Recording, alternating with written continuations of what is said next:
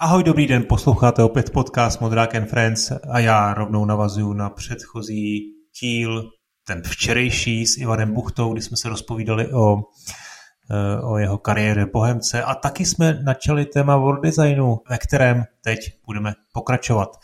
Tak, eh, ten cliffhanger, který jsem si nechal na druhý díl, Kingdom Come Deliverance, hrál si to? Eh, no jasně, z, pohledu, to je... z, pohledu, z pohledu toho, o čem se teď bavíme, jak se ti líbil ten svět? Já jsem byl naprosto unešený jako opravdu, musím říct, klobouk dolů. Ono to má, ono to má několik aspektů, že jo? Je tam ten aspekt čistě té přírody, krajiny, tak jak je vlastně zvládnutá krajina, která, eh, kterou člověk jako ovlivňoval velmi málo. Jo? A je to krajina, kterou vlastně ještě naši pradědečkové možná jako zažili, což je na tom fascinující. Jo? Že zhruba prostě do toho začátku 20. století to takhle jako vypadalo. A ta péče, která tomu byla věnovaná, je prostě obdivuhodná. Ten svět je samozřejmě malý, kompaktní a vznikal velmi dlouho. A díky tomu je tak úžasně detailní. Ale jako co se týče té přírody, tak prostě je tam jenom jako velmi málo věcí, které uh, asi nejsou úplně, úplně středověký. Já si pamatuju, když kdysi v roce 2013 jsem měl možnost se s Danem a s Viktorem eh, a s Martinem Klímou a s pár dalšími lidmi tam prostě setkat, vidět to. Bylo to úžasný už tehdy. No a Bavili jsme se i o tom, že tehdy vlastně jo, třeba ty vesničani vyháněli dobytek na pastu, takže, nebo prostě e, v podstatě těžili, těžili větve, takže prostě vznikaly takzvané pařeziny. To už se moc neví, jsou prostě pruty, které vyrůstají ze země, že jo, a používali to částečně jako krmivo, částečně jako podestýlku. A takovýhle, takovýhle středověký pikošky uh, Tehdy, jak jsem, jak jsem Dana pochopil, tak se jim do toho úplně nechtělo, protože ten smrkový les prostě každý zná téměř po celém světě, nebo rozhodně prostě ta cílovka evropská, která prostě v tom produkčním lese se denně pohybuje, tak proto, proto jsou tam smrky asi, aby bylo jasný, že je to prostě les, i když by tam byly prostě nějaký habry a duby a maximálně borovice, tak tohle prostě beru jako nějakou uh, úplně v pohodě licenci.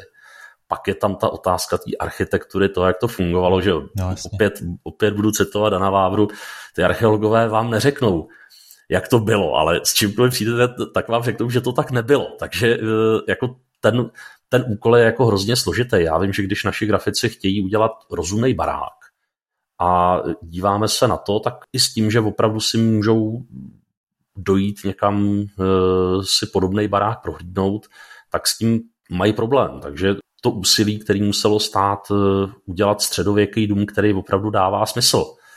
Jo, jak jsem pochopil, tak ten důraz na autenticitu tam byl, tam byl značný a, a na týře se to v pozitivním smyslu slova strašně podepsalo to musela být šílená práce.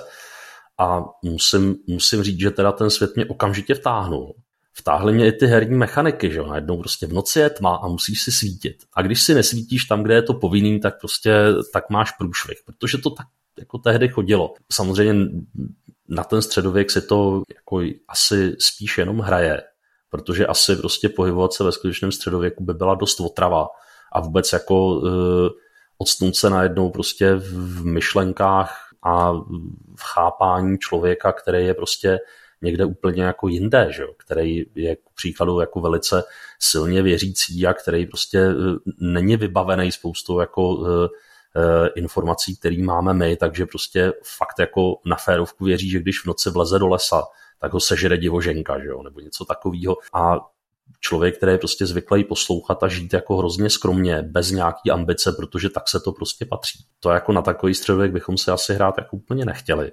Ale ta iluze toho a konkrétně zpracování toho, toho prostředí je tak úžasný, že mě to prostě vtahlo.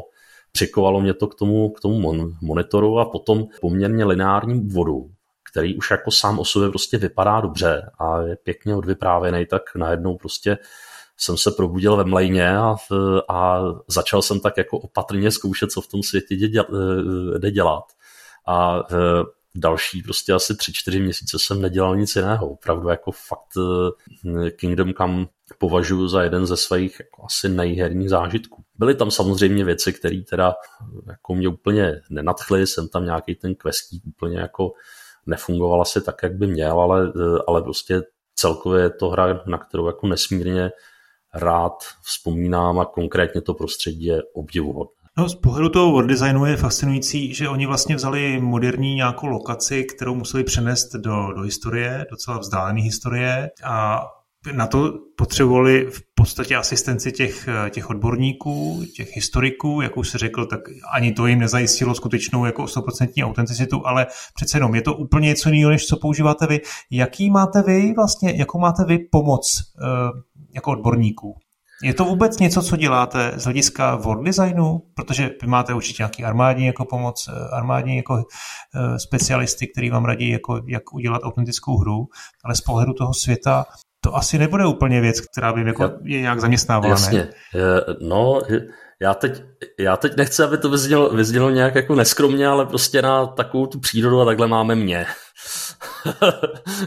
Takže ale e, samozřejmě jako to, že mám nějaké vzdělání, nějakou zkušenost vůbec jako znamenalo, že jsme se do nějakých věcí pustili, jo, ale jinak e, díky tomu, e, že víme, kde hledat, tak třeba spoustu těch věcí jsme schopni si nahledat a načíst, protože víme, na co se ptát. Ale i přesto se samozřejmě snažím, aby, abychom jako nějak jako rostli, nestagnovali, v době, kdy u nás pracoval Jarek Kolář, tak Jarek Kolář eh, je tuším nescela dostudovaný architekt. Každopádně prostě o architektuře toho ví hodně a taky jako ví, ví hodně v tom směru, že dokázal poradit, kde hledat. Takže ten mě rozhodně jako posunul. Kromě toho, že mě podstrkával nějaký věci kolem level designu, tak eh, mě občas šoupnul i nějakou knížku, která se obecně dotýkala architektury a prostoru tak to bylo moc fajn a to se snažím prostě potom jako dávat tomu týmu, který se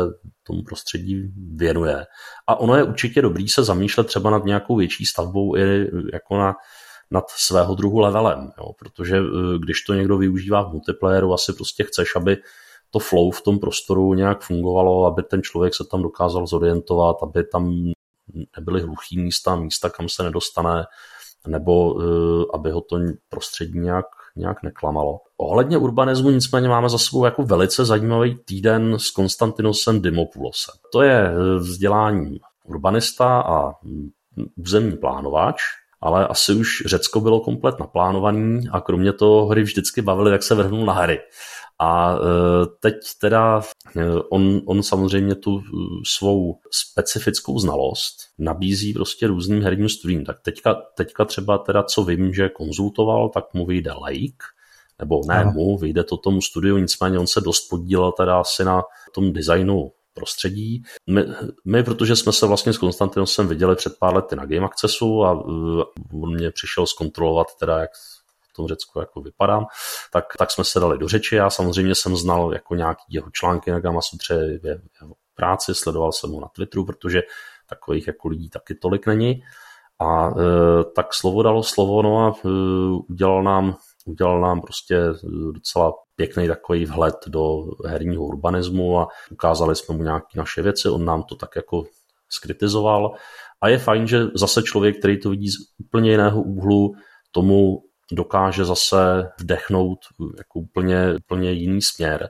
Ale, ale obecně teda jako e, byl to velice pěkný takový dialog, protože ta naše poloha je mu velmi blízká. A, uh, a promiň, můžeš, uh, můžeš, můžeš pohovořit jako prakticky trošku, jako v čem, jo, jo, v čem vám uh, on, uh, on, My si třeba dáváme pozor na to, aby uh, to sídlo bytě, bytě zmenšené, aby třeba mělo nějaké náměstí, aby ty služby byly koncentrované prostě kolem hlavní ulice, aby tam byla nějaká rezidenční zóna, která se nemixuje třeba se zónou průmyslovou, že jo, nikdo nechce žít u továrny, pokud se tak děje, tak to musí být na základě designového rozhodnutí a, a nějaký depresivní slam u továrny samozřejmě je, je regulérní, ale pak musí být opravdu u továrny. Musí být patřičně depresivní. To znamená, i, i pokud se ty města ve hrách nedělají tak, jak by mělo vypadat ideální město a umyslně se tam porušuje nějaké pravidlo, tak je dobré vědět o tom, jaké pravidlo porušuju samozřejmě, eh, když dělám město, který je prostě zasažený znečištěním, tak samozřejmě se musím postarat o to, aby tam byla opravdu pořádná fabrika. Ta fabrika musí pak samozřejmě eh, být napojená na nějakou infrastrukturu. To je další věc, na kterou ten Konstantinos dost jako dbal, jak jsem pochopil. A, a co, eh, co taky dost často zmiňoval, to jsou, to jsou takový ty neviditelné věci v těch sídlech, který e, nikdo moc jako nevnímá. Že? E, kolo, kolektory, vodovody, vodárny, my třeba na vodárny jsme docela jako vysazení, že furt ty vidíme v té krajině, to je, ta, to je takový ten prostě ten omítnutý prostě kvádříček, který tam čouhá z nějakého kopečku a je to kolikrát to jediné, co člověk prostě v nějakém těch jako středních Čechách nebo v tom zvlněném pošumaví vidí, že jo, z té lidské činnosti. Jo. Nebo dráty, telegrafní sloupy, eh, rozvody vysokého, nízkého napětí. Tam jsme třeba teda konkrétně u tohohle jsem se na jedné gisařské konferenci seznámil eh, s člověkem z EONu a tento, tento pán, eh, když jsem se ho zeptal, jestli by nám teda nechtěl udělat přednášku o tom, jak se vlastně rozvádí elektřina, jak vlastně ta inženýrská síť funguje, tak řekl jasně, dojel s několika prezentacemi a prostě nám to, nám to všechno parádně vysvětlil a jako od té doby od té doby prostě ten mapařský tým je ujetej na různý trafostanice a věže vysokého napětí a na to, aby to, aby to na sebe pěkně navazovalo, tak kdo ví, mož, možná se někdy do, dočkáme i funkčních elektrických rozvodů. To bylo velmi zajímavé. Takže e, do nějaké míry, do nějaké míry teda e, konzultace využíváme hodně věcí e, díky internetu a tomu, co je v něm dneska, jsme schopni si spoustu věcí najít. A taky se tam akumuluje jednak ta zkušenost, jednak prostě, ať už jsem to já, že vím něco o těch kitkách nebo o té krajině, nebo dlouhou dobu s náma spolupracoval eh, v brněnském studiu člověk, který měl kapitánské zkoušky, takže tímto, tímto druida zdravím, jestli, jestli poslouchá, ten už designuje střílečky ve Finsku někde, ale bylo, bylo opravdu fajn, že dokázal poradit prostě s nějakým tím pobřežním značením a e, obecně pokud někdo v tom týmu má nějakou takovouhle znalost, tak je e, zpravidla snaha ho nějak zapojit a a e, poskytnout mu, mu možnost, jak to nějak obohatit. No, k tomu Konstantinosovi Dimo Poulosovi, snad jsem to řekl dobře, omlouvám se mu, jestli nás poslouchá, tak jenom bych chtěl dodat, že napsal výbornou knížku Virtual Cities, virtuální města, kde vlastně analyzuje několik desítek, možná 25 víc měst z různých, z různých her, ať už fiktivních nebo reálných a je to fantastický čtení. Ale teď už jsme se vlastně dostali trošku eh, do, do researche, té přípravné fáze. Eh, a velmi často, já, když, já jako novinář, když tu takové ty různé tiskové zprávy a ne, nebo různé rozhovory dělám, tak se ty designéři jako prostě bí v prsa, jak dělali prostě on-site research, jo? že prostě vyrazili na to místo, vyrazili do New Yorku, udělali 10, 10 tisíc fotografií uh, ulic a, a všeho a že jim to strašně pomohlo vytvořit to město. Co teda vlastně dneska vzniká obecně, anebo i konkrétně v Bohemce, on-site, takzvaně bych to řekl, to znamená, co nelze nahradit ještě dneska žádnými daty a co vzniká offline. Protože abych to teda ještě doplnil, vy navštěvujete lokace, minimálně na tom Limnosu si byl, i když teda jste tam byli jako for fun, samozřejmě, zase si to dělám jako tu nemístnou srandu, ale jo, prostě... Eh, no, eh, na tom, na tom Limnosu, že jo, eh, Marek tam jezdil na dovolenou a, a my jsme tam opravdu jako vyslali tehdy jako našeho grafického hlavního hmm. brněnského grafika, Jasně. aby, aby se tam kluci porozhlídli a prostě koukli na takový jako zdánlivě primitivní věci, jako hele, barva půdy, vegetace, prostě jo, co je tam tak jako Jasně. obvyklý.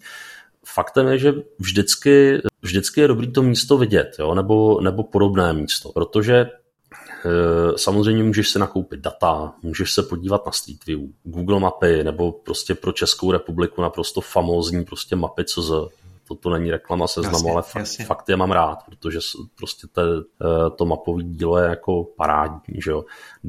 My obecně jako tady v České republice máme úžasnou jako úroveň mapování, ať už jsou to turistické mapy, které dlouhou dobu vycházely z map vojenských, nebo prostě je to tom státní mapový dílo, ten za baget, základní balík geografických dat. Vojáci mají DMUčko, eh, digitální model území, ale ten bohužel už jako neposkytujou, protože na to, jak jsem pochopil teda po dotazu přímo eh, eh, do Dobrušky, tak nemají děrné štítky nebo něco takového, prostě to jako není, není možné jako nějak jako legálně, legálně poskytnout, ale ono je to v hmm. podstatě hodně podobné tomu, tomu zabagedu, jenom eh, řekněme, že co si pamatuju ještě ze studií, kdy jsme vlastně s DMUčkem pracovali, protože to poskytovali třeba archeologům, tak těma datama se pracuje. No ale k tomu terénu tam je důležitý, aby to nebyl jenom výlet. Jo, to jenom výlet. Jo, to znamená, vyjedu si do New Yorku, udělám si hromadu prostě fotek a řeknu, a teď to město, že Ve skutečnosti prostě pro mě ty field tripy jsou vždycky spíš taková stresující záležitost. Eh, ona je stresující pro kolegy, ale to je proto, že vyrážíme ve 4 ráno. Ale, ale pro mě je to stresující hlavně v tom, že opravdu jako uh, už je tam ta, ta kalkulace. Dívám se, co, jak, proč a uh, je tam obrovská taková ta tvůrčí nejistota, co nakonec dopadne, jakým směrem se hmm. vydat, co je to důležitý. Jo, kolikrát jenom prostě tam být znamená, že dokážeme oddělit to zrno od plev, že se podíváme a řekneme si, ano, tak tady to je prostě, to je, to je to, co tady bude to gro. Na tohle se soustředíme. Budou tady takovýhle lesy a bude tady takováhle, takováhle architektura. U té Livonie, tam jsem měl tu výhodu, že eh, žena pochází od Kroměříže, takže v době, kdy jsme tam jezdili hodně za její rodinou, ještě jsme neměli tolik dětí, tak eh, eh, tak jsem třeba jako část Livonie prochodil a část proběhal tak eh, to bylo to opravdu před mnoha lety. Jo. Eh, a tím pádem jsem měl jako tu představu velmi konkrétní. Jo. A když jsem pak jako viděl, který data nám vlastně poskytují, to je okolí Kostelán, takže takový ten, takový ten severový, tak jsem řekl, hele, tam to znám. Černarus, jako řekněme, že ta, ta znalost Černarusy byla jako z mé strany opravdu jako intimní a i přesto teda tam to bylo vtipný, jak jsem byl ten ústečák a eh, tak tu stranu blíž k ústí jsem znal perfektně hmm. tu stranu blíž k Děčínu vůbec, protože tam prostě zamíhnut jako e, tou hromadnou dopravu se moc jako doplácat jako nedalo a pak se vrátky prostě nějak, e, nějak jsem se k tomu nikdy, nikdy nedostal, ale teda ta druhá půlka nesklamala. Jo? A pak třeba to rozšíření, rozšíření pro Dejzíčko, tak to jedna z prvních věcí, kterou jsem jako udělal, bylo, že tedy Senčiho, komunitního paře, který nastoupil na Daisy, toho taky Marek vyskautoval a nad, nadraftoval a já jsem ho pak ideologicky zpracovával, takže jsem ho prostě vozil po těch pískovcových skalních městech, že jo, tiské stěny a tak. Hmm. Eh, a eh, projížděli jsme tou krajinou. Jedna taková věc, která mě jako vždycky eh, zaujme, že ve srovnání vlastně s těma digitálníma podkladama má člověk mnohem takový jako lepší pocit z toho reliéfu že hmm. Eh, si zažiješ tu, tu, svaži, eh, tu svažitost. Ono, i když někdo třeba projíždí tím Street View autem, tak to Street View auto vlastně vždycky prostě těma kolama je na té silnici a, a ty kamerky jsou kol, kolmo prostě, že jo, eh, takže vždycky hmm. to vypadá jako rovina. A, je, a musí být opravdu jako extrémní svah, aby člověk poznal, že jako je, je něco jako v nepořádku. Samozřejmě hmm. můžeme číst mapu, vrstevnice prostě eh, známe jako málo co, ale eh, ten pocit prostě nenahradíš. No. Souhlasím s tebou, ten field trip eh, prostě nenahradíš, jak si řekl. Já teď tady koukám z okna, sice už je tady černočerná tma, ale musím, musím jenom tak jako říct, teď odhalit takový jako background z toho natáčení. a natáčím ze svý dovolený. Jsme s rodinou v Toskánsku a koukám tady z okna na tu zvlněnou krajinu, nádhernou a ty fotky, které jsem tady udělal eh, na ten kopec, prostě vypadají úplně strašně nudně, že? tak to je, to je takový ten klasický problém, prostě, že když na tom místě si, no, tak to vypadá jako Windows jako background, no to jsou, ty, ano, ano. to jsou ty kulturní krajiny, no. Eh, na druhou stranu, jako ono se říká, že ta kulturní krajina eh, nebo taková ta jako krotká krajina s tím jako neúplně jako zjevným géniem locí, Eh, je něco, co si člověk jako k stáru užije. Jestli ti připadá nudná, jak mám pro tebe jako dobrou zprávu si při nejmenším duševně mlát a svěží. Já už se ty rovinatý krajiny docela užívám poslední dobou, musím říct, ale eh, jako samozřejmě i my jako hledáme nějaké krajiny, kde jsou třeba i takovýhle prvky, protože zase ta pravidelnost, má to něco do sebe. Je to je, jo, jako ten geometrický vzor nebo, nebo ty pole a pak člověk jako v tom kontrastu může použít nějakou jako opravdu tu divokou přírodu. Takže eh, v podstatě čím je, čím je ten terén pestřejší, tím líp. Takže eh, vždycky se snažíme tam nějak jako to protchnout tou lidskou přítomností. Takže jako na té zemědělské krajině není nic špatného, notabene, když je to Toskánsko, kde se taky dobře baští a, ano, a dobře ano. pije. Že jo? Tak to byl ten field trip, to je, to je výborná záležitost, to můžu potvrdit. A, a teď ale teď pojďme na ten to offline. Vlastně na field tripu teďka. Ano, ano, ano. Akorát nedělám z toho žádnou hru, ale fotografii tady udělám spoustu, studiu to tady jako všechno jako velmi dopodrobně. Pojďme na ten offline research. Už to jako naznačil, ale zkus to trošku jako polopatě mi říct, co všechno jako využíváte a v jakém smyslu. Protože když začnu úplně od začátku, tak, je to, tak to jde od fotek, historicky třeba přes nějaký, od nějakých map, potom začaly satelitní snímky, pak už máte prostě geodata, který už vám jako pomůžou opravdu víceméně se to dá jako nějak automatizovat, tak co všechno je, využíváte pro, pro prostě převod té krajiny do, do, do nějakého herního světa? V současné době využíváme samozřejmě ten model terénu o poměrně vysokém rozlišení. To si můžeš představit jako raster, kde každá má nějakou výšku a rozlišení těch buněk může být třeba půl metru, metr, pět metrů. To je, to je, prostě, to je prostě něco, co třeba i editujeme. Máme, máme třeba Livony, která je na severu taková nemístně placatá, nechcem, aby z ní bylo vidět ven, tak tam uděláme kopec dva. Eh, forma výškopisu, se kterou pracujeme, je vektorová, to jsou ty vrstevnice. To znamená digitální vrstevnice, jsou to prostě ty čáry, ke každé čáře, protože jsme v prostředí eh, nějakého GISu, geoinformačního systému, tak jsou připojeny nějaký údaje z pravidla o nadmořské výšce nebo o tom, jestli je to tvrdý zlom nebo jestli je to běžná vrstevnice. A z toho my prostě uplácáme ten herní terén. Ten pak samozřejmě eh, musíme něčím pokrýt, tak té virtuality technologii vlastně od army jedničky do army trojky používáme něco, čemu říkáme satelitka. Podle toho, že, jako, že to má využívat satelitní snímky. Ve skutečnosti mnohem častěji využíváme ortofotografie, což jsou letecké snímky pořízené kolmodolů.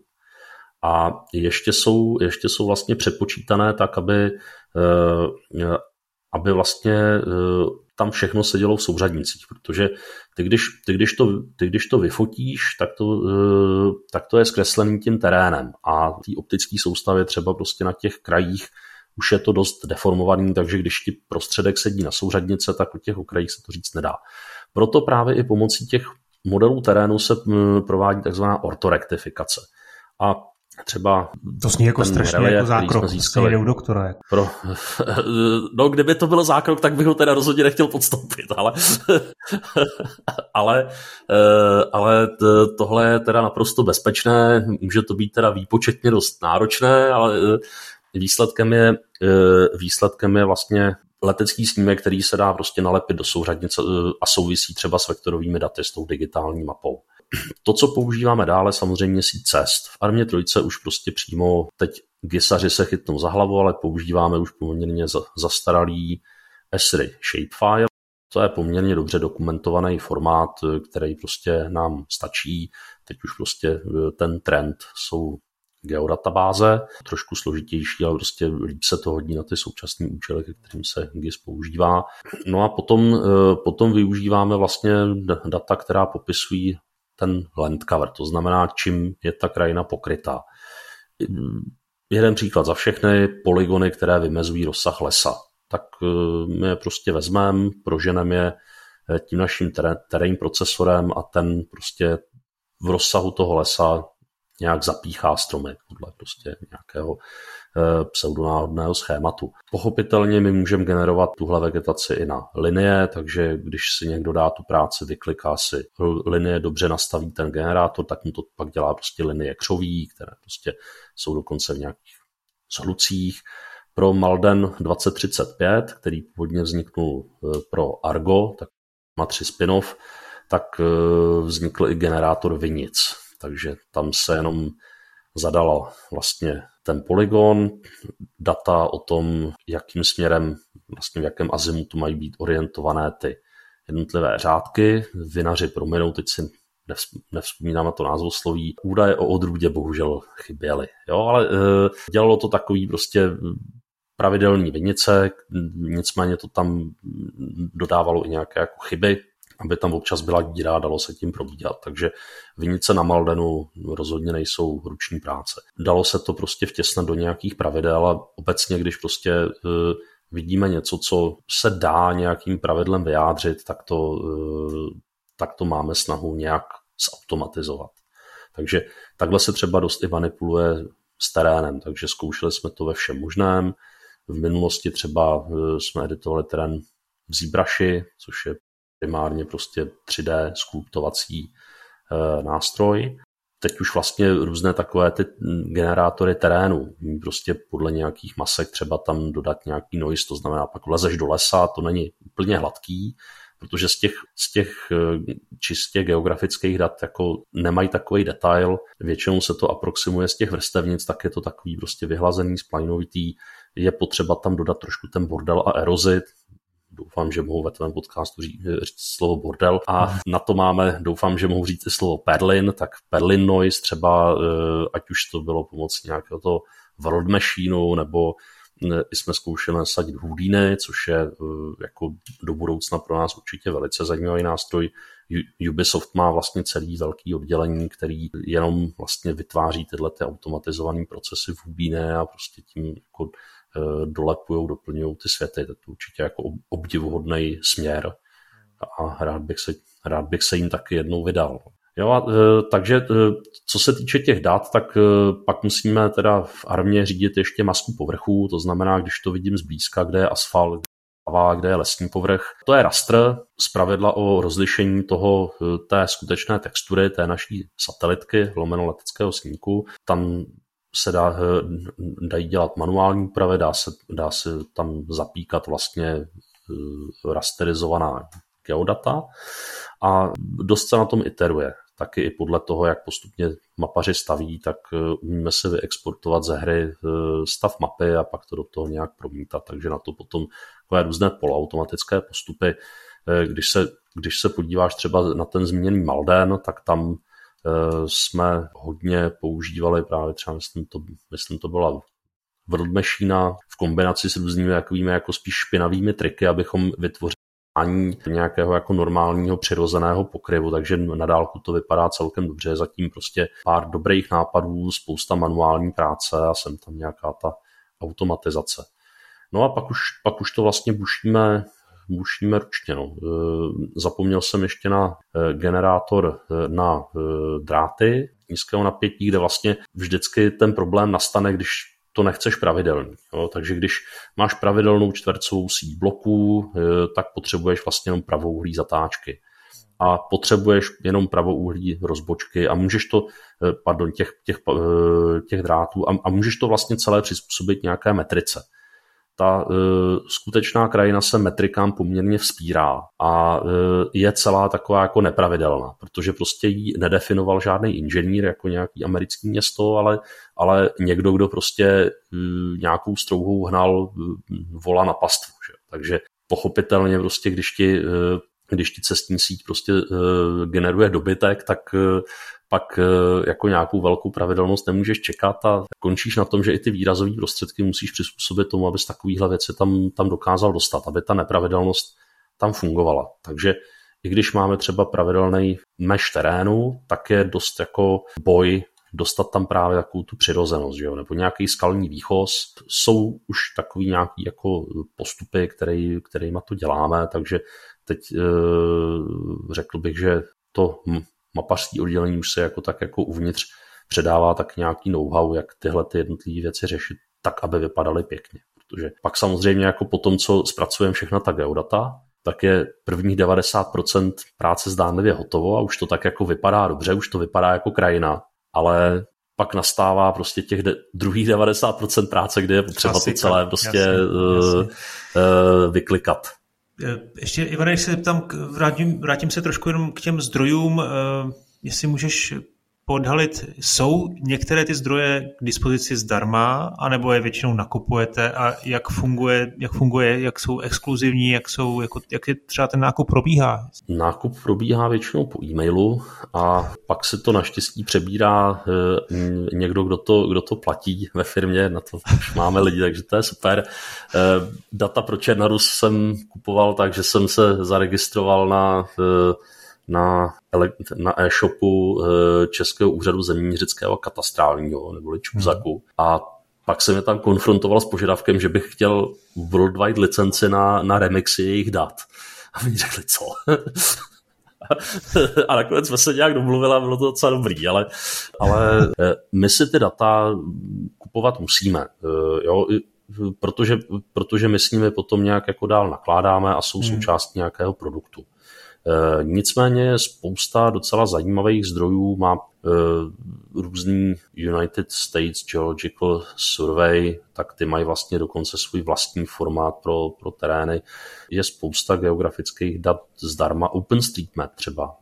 Jo, prostě komunitou vytvářený mapy, které ve mají docela dobrou kvalitu, hlavně pro, pro Čechy, říkáme, jsme jako, jako kartografická velmoc trošku, takže tomu je odpovídá ten stav těch dat. Ale může se stále stát, že nějaká vesnice, továrna nebo řeka tam prostě nebude, protože ji tam někdo prostě nedoklik nebo ji umělem smazal. Jako ty, ty data mají možná nějaký kurátory, ale prostě jsou to otevřený, otevřený data.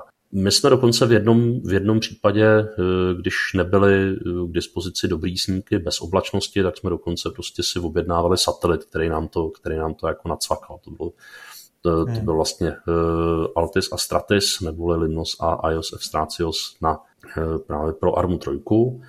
A pro, tu, pro to Fiji vlastně ty, ty data byly docela, docela dobrý. My jsme to kupovali od firmy Landinfo, americká firma, která vlastně si mimo jiný živí i tím, že vlastně přeprodává, přeprodává data těchto těch jako geodet, geodetických družic nebo těch, snímkovacích družic, jako je Quickbird třeba. Takže e, máme data z Quickbirdu, No a e, ty bylo pak potřeba dál zpracovat, tak e, tehdy teda současné geograficko-geodetické jádro firmy TopGIS které pokud se k ním tenhle podcast dostane, tak srdečně zdravím. Tak tehdy ještě vlastně pod křídly brněnského geodisu eh, nám to spojovali do mozaiky a řekli, že už to nikdy dělat jako nebudou. A tak, tak od, té doby, od té doby jsme se teda zaměřovali na území, kde nemuseli dělat prostě nějaký šílený mnoha gigabajtový mozaiky hmm. a vystačili jsme si s ortofotem. Tam je pak potřeba dávat eh, pozor na to, v jakých je to souřadnicích, umět si to třeba převádět, takže na to jsme dlouhou dobu používali Global Mapper. Dodnes máme jednu licenci Argesu, kde by bylo fakt něco jako potřeba. A jinak jako e, většinou, pokud se jedná o, o tu zemsko, tak protože jsem na to zvyklý, zvyklý ze školy, tak prostě tak chci křováka. Tak to není žádný takový jako nějaký prostě africký lovec, to je jednotný trigonometrický systém kartografický dle křováka, hmm. což hmm. bylo zobrazení, který tehdy pan profesor tuším to byl profesor na, eh, na Pražské technice, vymyslel jako optimální válcové zobrazení pro eh, hmm. které mělo co nejmenší zkreslení pro mm, tehdejší Československo. Že nějaký hmm. prostě z kraje 20. let bylo potřeba, že jo, aby ten stát měl svý mapový dílo. Armáda si jela podle rakousko-uherských vojenských map dlouho, který měl ještě takový zvláštní měřítka. Se objevilo číslo 75, bylo hmm. údajně kvůli tomu, že prostě průměrný krok prostě má 75 cm. Zajímavé, když je voják řádně unaven. A, hmm. Takže když si s něco odměřil nějakým pravítkem, tak se mohl převádět na počet kroků. Což, a, ale, ale ten křovák tehdy přišel s tím letím zobrazením. Jeho výhoda je to, že je v metrech. A ty data v něm jsou prostě jako v normální čtvercové síti. Sice se potýkáš s tím, že je to v tom čtvrtém kvadrantu, to znamená, že nějaký prostě, jo, ono to má, ono to má, počít, ono to má počátek někde u Lvova, prostě a, a, a celá, celý území bývalého Československa je prostě uh, směrem dolů a doleva. To znamená prostě minus 900 kilometrů a minus 500 kilometrů. A v, takže ty souřadnice vypadají poměrně šíleně, nicméně se dá jako přepočítat na ty naše herní souřadnice velice snadno. Že? Hmm. Tak toho jsme jako zůsta, zůsta využívali, tak proto ten křovák. A teď jsem asi teda zabrousil do hájemství teda tak technických detailů, že, no, teď... že to možná přeskočí i ty skalní. já, já už si tady trošku říkám, no, co mám dělat, protože to je strašně zajímavý, jako fascinující vyprávění, ale si jdeš vždycky 10 minut jako na odpověď a jako vám se, že už si budeme muset to trošku jako urychlit přece jenom. Tak jenom abych to shrnul, tak eh, samozřejmě spousta jako zdrojů, máte to evidentně hezky promyšlený, potom je tam nějaká automatizace, generat, generování, eh, pořád je spousta věcí, které děláte ještě ručně, pořád ten tým tam ještě teda někde sedí a není malý asi, který, který jako se zabývá jako vlastně do, doladěním toho města, eh, pardon, toho, toho světa. Co třeba vegetace taková? To je přece tvůj obor, že jo? Mám, mám, mám, mám dodržet těch, těch 10 minut na odpověď. No, jo. maličko zrychli, prosím tě. Jasně, hele, eh, dobře, tak eh, jo, vegetaci umíme, teď jsem eh, o tom v pátek mluvil na Game Dev Days v Gracu, takový jako základní teoretický úvod pro herní vývojáře a to je, to je vlastně jenom o tom, že děláme většinou ten jeden druh v několika variantách, na základě toho terénního průzkumu nebo rešerše si vybereme ty druhy, které jsou tam nejobvyklejší, aby nám udělali tu krajinu a řešíme, aby to mělo zhruba správnou barvu, tvar, říká se tomu habitus, prostě to, jak ten konkrétní druh vypadá, jak se větví, prostě habr od smrku asi poznáš, nebo prostě je jeřáb od borovice, prostě e, každá ta dřevina má něco charakteristického, co si hlídáme, aby tam prostě bylo. Takže to jsou potom jako boje s grafikama, moc hustý, málo hustý, e, málo žlutý, hodně dozelená, bříza je málo, e, málo bílá, vrba je málo šedivá. No a pak se snažíme, když už tu vegetaci nějak máme, tak nějak jako smysluplně nasadit na místech, kde by jako měla se vyskytovat i s tím, že to jako hodně, eh, hodně jako zjednodušujeme, protože kdybych měl, eh, kdybych měl opravdu jako kopírovat přírodu, tak mě brzy prostě jako dojdou zdroje. Jo? Jako opravdu prostě ta příroda je neskutečně pestrá. Takže my si pomáháme tím, že opravdu jako vybereme to gro. I třeba hodně jako změníme to, eh, co se tam jako skutečně vyskytuje za to, co se nám zrovna hodí. Že jo? Takže ten kdo, ten, kdo se podívá třeba na livony farmě 3 z vrtulníku a pak se proletí kolem Kroměříže, tak to bude nějak poznávat. Ale ve chvíli, kdy prostě tam vleze do lesa, tak uvidí prostě, že jsme vedle jak ta jedle. Čistě z toho důvodu, že prostě na jedli se třeba jako ne, nedostalo, že prostě sadu habrů jsme neměli a že z, z lísky máme dva, dva keříčky místo těch asi osmi forem, který by se tam dali jako ty typické habity vylišit a používat. Ale ono, ono i tak prostě potom ten mapař se dostane do stavu, kdy už jako neví, která bije kdy jednak je konfrontován s tím latinským názvoslovím, chudák, ale to už se jako zvykli, to je dobrý, ale, ale eh, potom, eh, potom prostě, když eh, si místo z 20 modelů musí vybírat z 200, prostě tak mu to stejně nepomůže. Jo. Používá, používá 20, který se mu líbí nejvíc, takže je vždycky potřeba tu sadu opravdu jako hodně, hodně skrouhnout a vybrat si takový ty typický zástupce, to znamená třeba pro ten smrk mít ten smrk, který roste eh, v, v zápoji, to znamená prostě v tom lese hustým, takže má vyvinutou jen tu horní část koruny. Pak prostě děláme nějaký menší smrk na okraji lesa, který má tu korunu plně vyvinutou a pak nějaký semenáček. A s tímhle tím už prostě postavím od Šumavy až k Alpám prakticky cokoliv. Jo. A e, takhle, takhle prostě e, k těm dominantním druhům jako přistupujeme. No a pak třeba rákos, aby byl u vody, vrbičky, aby byly u vody, takový ty, t- takový ty zdánlivě jako normální věci, občas někomu ujede ruka, ale ty pravidla jsou celkem jako snadno vylišitelné, dá, dá se to nadspat i do toho, i do toho generátu. Potom by mě zajímalo měřítko, vlastně jako ta percepce hráče, jak jako vnímá ten svět, ve kterým se pohybuje, protože vy jako když designujete ten svět, tak předpokládám, že to děláte vlastně jako jedný, jo? že prostě se snažíte přetvořit, přetvořit tu mapu eh, do, do světa, ale, ale zase potřebujete, aby ten hráč byl schopen eh, se pohybovat po té mapě, aby to bylo zábavný. To měřítko samozřejmě s tím se dá dost kouzlet, že jo? takže eh, když je ta krajina hodně roztahaná, dá se vždycky zcuknout a pořád to vypadá dobře, protože v té naší omezené dohlednosti, už jsem, už jsem tady vlastně vzpomínal ten Pakistán, který vlastně v tom těch původních afgánských měřítkách, že ta hora má prostě 3000 metrů a tahne se prostě 8 kilometrů, tak to prostě nešlo. Takže hora má 300 metrů a tahne se 500 metrů a je to dobrý najednou. Tak my si samozřejmě tímhle tím jako e, dost pomůžeme někdy, takže Altis je zmenšený, Tanoa je hodně zmenšovaná. Naopak Livonie a e, Černarus ty zmenšovaný nejsou, protože prostě ta kulturní krajina je natolik pestrá mozaika, že to nebylo ani úplně potřeba, spíš jsme tam hráli na to kouzlo toho skutečného měřítka, toho, že to opravdu hodně připomíná tu, eh, tu realitu. Byť je to trošku jiná realita než ta skutečná. No, Taky tomu dost pomáhá ta vegetace, kdy už vlastně od flashpointu se tam objevuje takový jako šméčko na lidi. Eh, stromy ve flashpointu mají asi 15 metrů maximálně, ty velký smrky. Takže když se podíváš ve Flashpointu do daleka, tak to prostě tak jako jo, v dálce vidím les.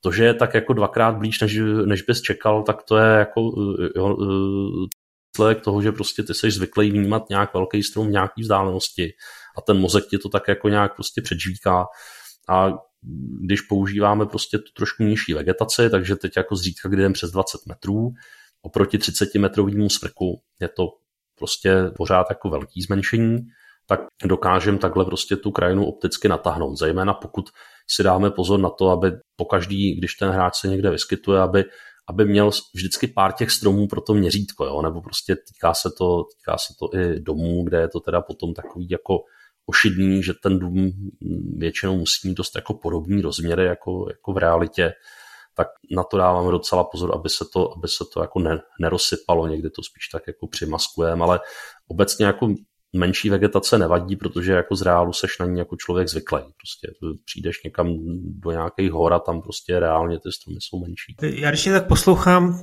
je, jako vidím snahu v tom, že se snažíte předělat, předělat realistickou eh, krajinu do vaší hry, mít to jako akurátní, mít to opravdu, mít to opravdu věrohodný. A nemáš někdy naopak po tomhle všem touhu navrhnout svět nějaký úplně jako fiktivní hry? No tak eh, jasně, rozhodně. To, ono teda je potřeba říct, že eh, přenášet eh, a přetvářet ty realistické krajiny do těch autentických a hrát potom v tom tu armu mě baví. Já jsem prostě hráč army, takže určitě jako to pro mě není jako jenom práce. Je to něco, co si dělám tak trošku jako pro radost, pro sebe. A ještě mě to jako nepustilo jo, úplně, ale samozřejmě, když bych měl některou věc dělat jako po pátý třeba, tak uh, už prostě radši to nechám na těch mladších. A jako samozřejmě uvažuju o tom, jako jak by, jak by prostě mohl vypadat nějaký fantasy svět, jo, jak to jako uchopit a jakou ekologii tam třeba jako zanechat, jaký fyzikální zákony by tam měly, měly fungovat, protože rozhodně, ať už ten svět je jako nějak autentický a podobný tomu, co známe, nebo prostě je to či, čirá fantasy, tak domnívám se, že i ta čirá fantasy by prostě měla pracovat s nějakými zákony, které třeba jako tomu hráči nemusí být úplně zjevné, nemusíme mu je úplně všechny říct, ale prostě být by tam měli už jenom proto, aby aby to nebyl jenom zmatek, že aby ten hráč potom tu hru vůbec dokázal hrát, aby se dokázal učit herní mechaniky, které jsou třeba na fungování toho světa napojený. No ale já jsem byl vždycky unešený třeba z toho, jak vypadal Morrowind. Že? To, to, je hra, se kterou jsem strávil jedno léto, který teda, když jsem nehrál Morrowind, tak jsem se věnoval terénním výzkumu na Krušných horách, takže jsem jako procházel ty, ty vošklivý borový, pardon, borový březový lesy, takzvaný náhradní porosty, nebo porosty náhradní dřevin po té místní kalamitě, co tam vznikalo. A po večerech jsem prostě hrál tuhleto jako tehdy fakt jako hodně vizuálně odvážnou hru. Vždycky, vždycky, když pak Bethesda udělala prostě v téhle řadě něco podobného, tak jsem se těšil, že to bude jak jako podobně ujetí a že tam bude prostě hmyzí taxi a divná architektura. Už to úplně jako nezopakovali, ale eh, takže jako k tomu, k tomu, k tomu Rowindu jsem se dokonce vrátil a znova jsem ho rozehrál pak mě do toho něco přišlo, tuším to bylo zaklínač, ale, eh, ale eh, jako musím říct, že ta jako nadčasovost té stylizace jako rozhodně prostě je známkou toho, že udělat něco úplně jako divného, co má svý zákony, jako může prostě vyústit jako ve velice zajímavý herní prostředí. Takže uvidíme, no, možná jednoho dne mě bude dopřáno taky. Tak eh, jasně, a ještě teď si zmínil, vím, že jsme se o tom bavili na začátku rozhovoru Cyberpunk, že hraješ ta, tam teda ta míra toho detailu je neskutečná, tak co, jak bys okomentoval Cyberpunk? No, líbí se mi to, líbí se mi to moc, líbí se mi se v tom městě ztrácet a nacházet. Jako je v podstatě nemožný se to město jako nějak naučit, jo, jak, jak třeba to GTAčko pětku po uh, prostě pár desítkách hodinách hraní jako se tak jako docela dobře vyznal tak tady to, že spousta těch orientačních bodů je prostě úplně jako mimo to je zorné pole většinou a ta, a ta logika toho města není zjevná prostě. Jo. Tam jsou prostě patra na patrech, tak jak to ten žánr žádá. Tak já si, já si někdy říkám, že to je záměr, že prostě autoři města chtěli, abych se v něm prostě ztrácel a nacházel a potřeboval navigaci, aby to byl prostě docela binec abych byl opravdu takový jako otrávený tím vizuálním smogem natolik, že pak na, nakonec dojedu na nějakou tu skládku a koukám prostě na to město radši z dálky, abych ho vůbec jako pochopil. E, já mám Cyberpunku nahráno 40-50 hodin, teď si to netroufám úplně jako odhadnout. Jo. Teď jsem ho opravdu z pracovních důvodů na nějakou chvilku opustil, ale musím říct, že je to teda neskutečný. Jako lidi si tam samozřejmě stěžují na to, že policajti blbě reagují, že uh, tam vidějí repetitivní scény prostě těch NPCček, jo, prostě taky vylejzal jsem z toho svého bytu a ve dne v noci furt tam prostě ten jeden policajt vyslýchal prostě stejnou nějakou tu smažku, tak tohle samozřejmě asi daň za to, jak je to prostě obrovský a široký a rozmáchlý a je to zase něco, co té hře dokážu odpustit a prostě courám se, courám se tím městem, objevuju ho a e, k tomu teda poslouchám ten jejich geniální soundtrack. Já teda jsem, jsem si hodně zvyknul na to jazzový rádio, který tam mají. To musím říct, že jako hm, to velmi, velmi kvituji. I výběr těch skladeb je docela fajn. No takže poslouchám to jako, jako divnou, divnou muziku a projíždím topickým městem a e, jako líbí se mi to hodně. No. Jako musím říct, že to fakt vystihli, že to má prostě všechny parametry prostě cyberpunkového města v souladu s tím, jak to diktuje ten žánr. No.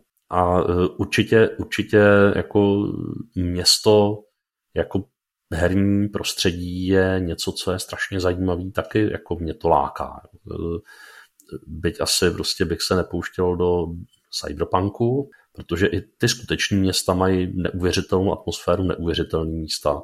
Jako může se to zdát jako šokující, nebo budu trošku jako kontroverzní, jo, ale i Brno třeba jako je docela zajímavé město. A ona i Praha, když se člověk snaží trošku. Jasně. jako městský prostředí prostě ještě s tou kulturní a architektonickou vrstvou navíc je prostě fascinující a jako mít velký města v armě samozřejmě jako chce to komunitě a každý náš hráč, chcem to my, my taky, ale prostě asi bychom museli platit jako velmi vysokou cenu, co se týče prostě hardwareové optimalizace a nějakého prostě zjednodušení a abstrakce všeho. Teď by mě zajímala ještě ta technologie, to jsme vůbec jako neprobrali, ale vy v Bohemce přicházíte na ten Enfusion, jestli to chápu dobře, už to je ten projekt trvá nějaký čas, pokud se nepletu. Tak jaký je vlastně důvod, že si vytváříte vlastní technologii, jaký to přinese výhody a když jsem studoval ty vaše projekty, tak jsem z toho měl pocit, že pořád to ještě neznamená, že všechny vaše hry budou na Enfusion. Že, že jako Bohemka má i projekty na Unrealu a na Unity. Tak určitě je fajn, eh, když prostě v té firmě jsou eh, lidé, kteří vidí do něčeho jiného. Že jo? Ono, to, ono, to je, ono to je i ku prospěchu té naší vlastní technologie. Ta naše vlastní technologie samozřejmě eh, vzniká dílem, protože máme určitou představu o tom, jaké hry chceme do budoucna dělat a neměli jsme úplně pocit, že uh, nějaký prostě uh, volně dostupný engine nám tohle to může nabídnout. Pak je tady otázka nějaké praktičnosti. Ta vlastní technologie nám zase umožní, prostě pokud něco potřebujeme změnit, tak víme, co měníme, uh, nemusíme se nikoho na nic ptát, není to black box. Prostě, hmm. prostě zapojíš nějaký middleware a prostě budeš doufat, že to prostě za tři roky bude fungovat.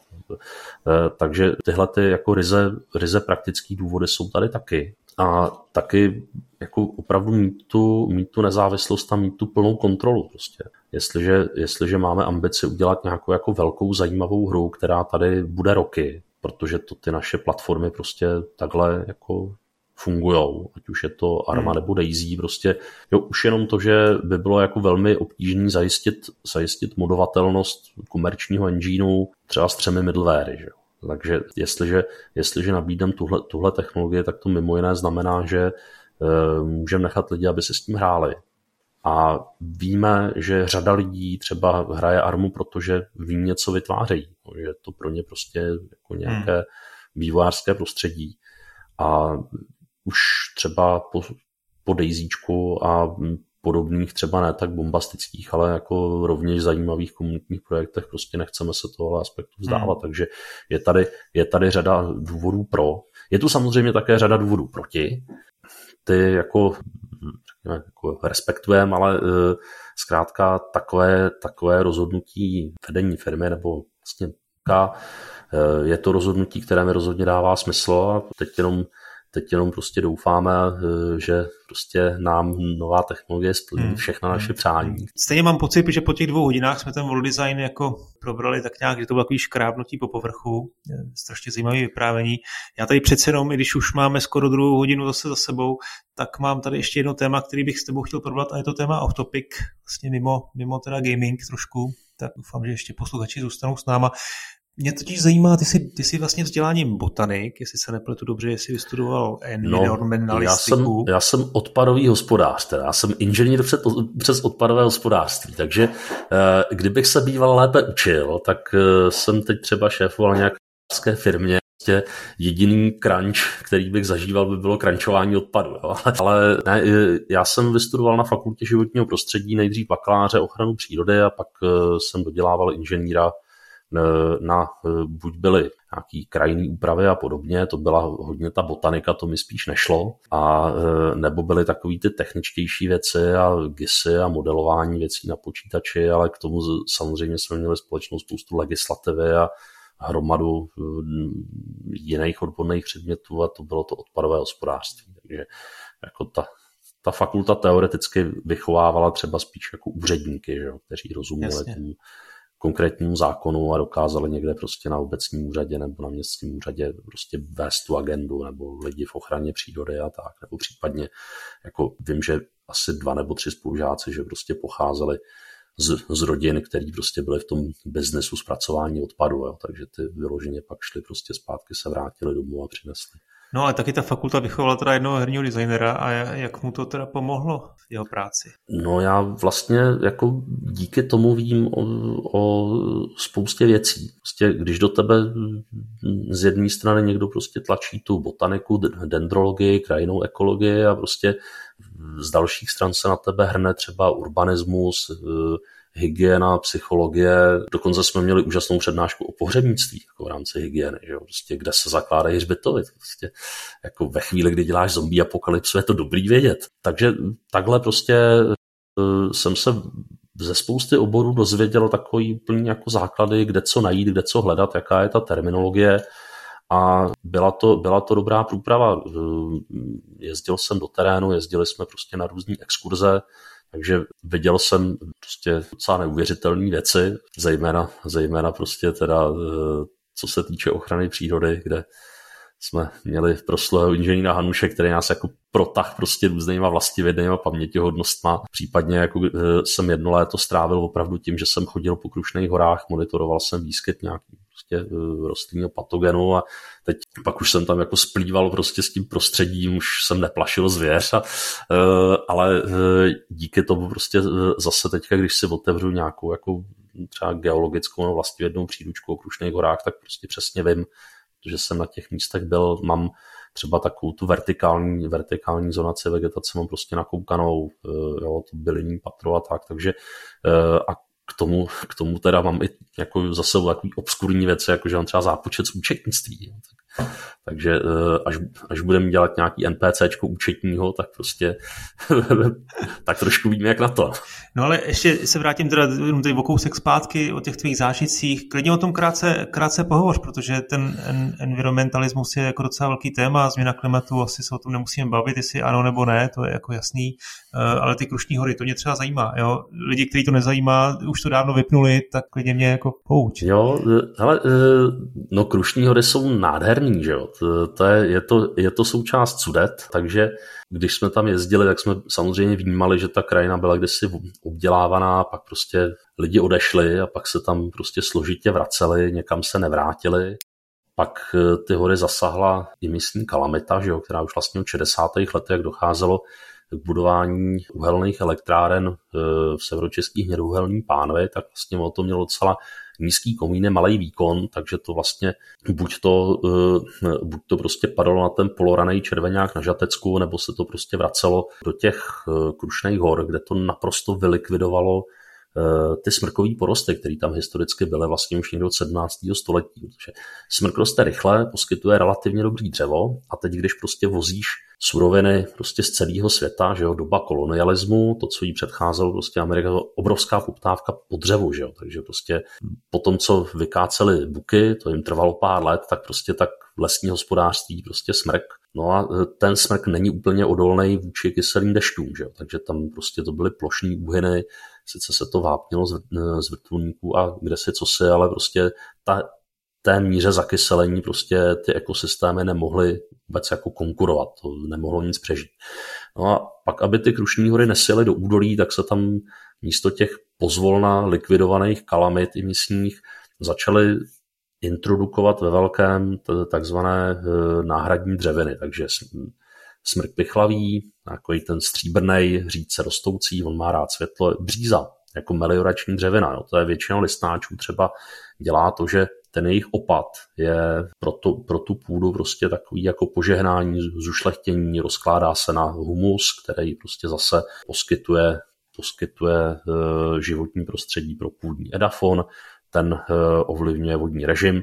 Zase bych tady mohl jako zabývat i do věcí, které už si pamatuju jenom velmi vágně, ale, ale zkrátka Krušné hory teď už vypadají docela pěkně, i ty lesy se pozvolna prostě tím svým složením mění k lepšímu. Já jsem se dostal do pracovní skupiny pana profesora, který prostě dělal ochranu lesa, zkoumal, zkoumal dopad emisí a e, potom vliv na různé složky ekosystému. Bylo to jako pojatý velmi široce, takže vstávalo se brzy ráno, spát se chodilo pozdě. Dostal jsem se díky tomu na moc fajn místa, které jsou prostě jako hezký. To jedno léto jsem měl klíče, klíče od závodu, od lesáků vždycky a to bylo, to bylo moc fajn.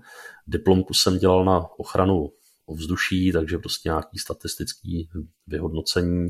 No a pak, pak už to bylo jako, jako vědečtější, no ale Krušné hory samozřejmě jako eh, dnes už jako těmi emisemi síry netrpí, ale prostě podob, jak se tady zmiňoval tu klimatickou změnu, tak prostě jsou stejně jako zbytek země zranitelný nebo někde možná jako zranitelnější vůči těm extrémním výkyvům počasí.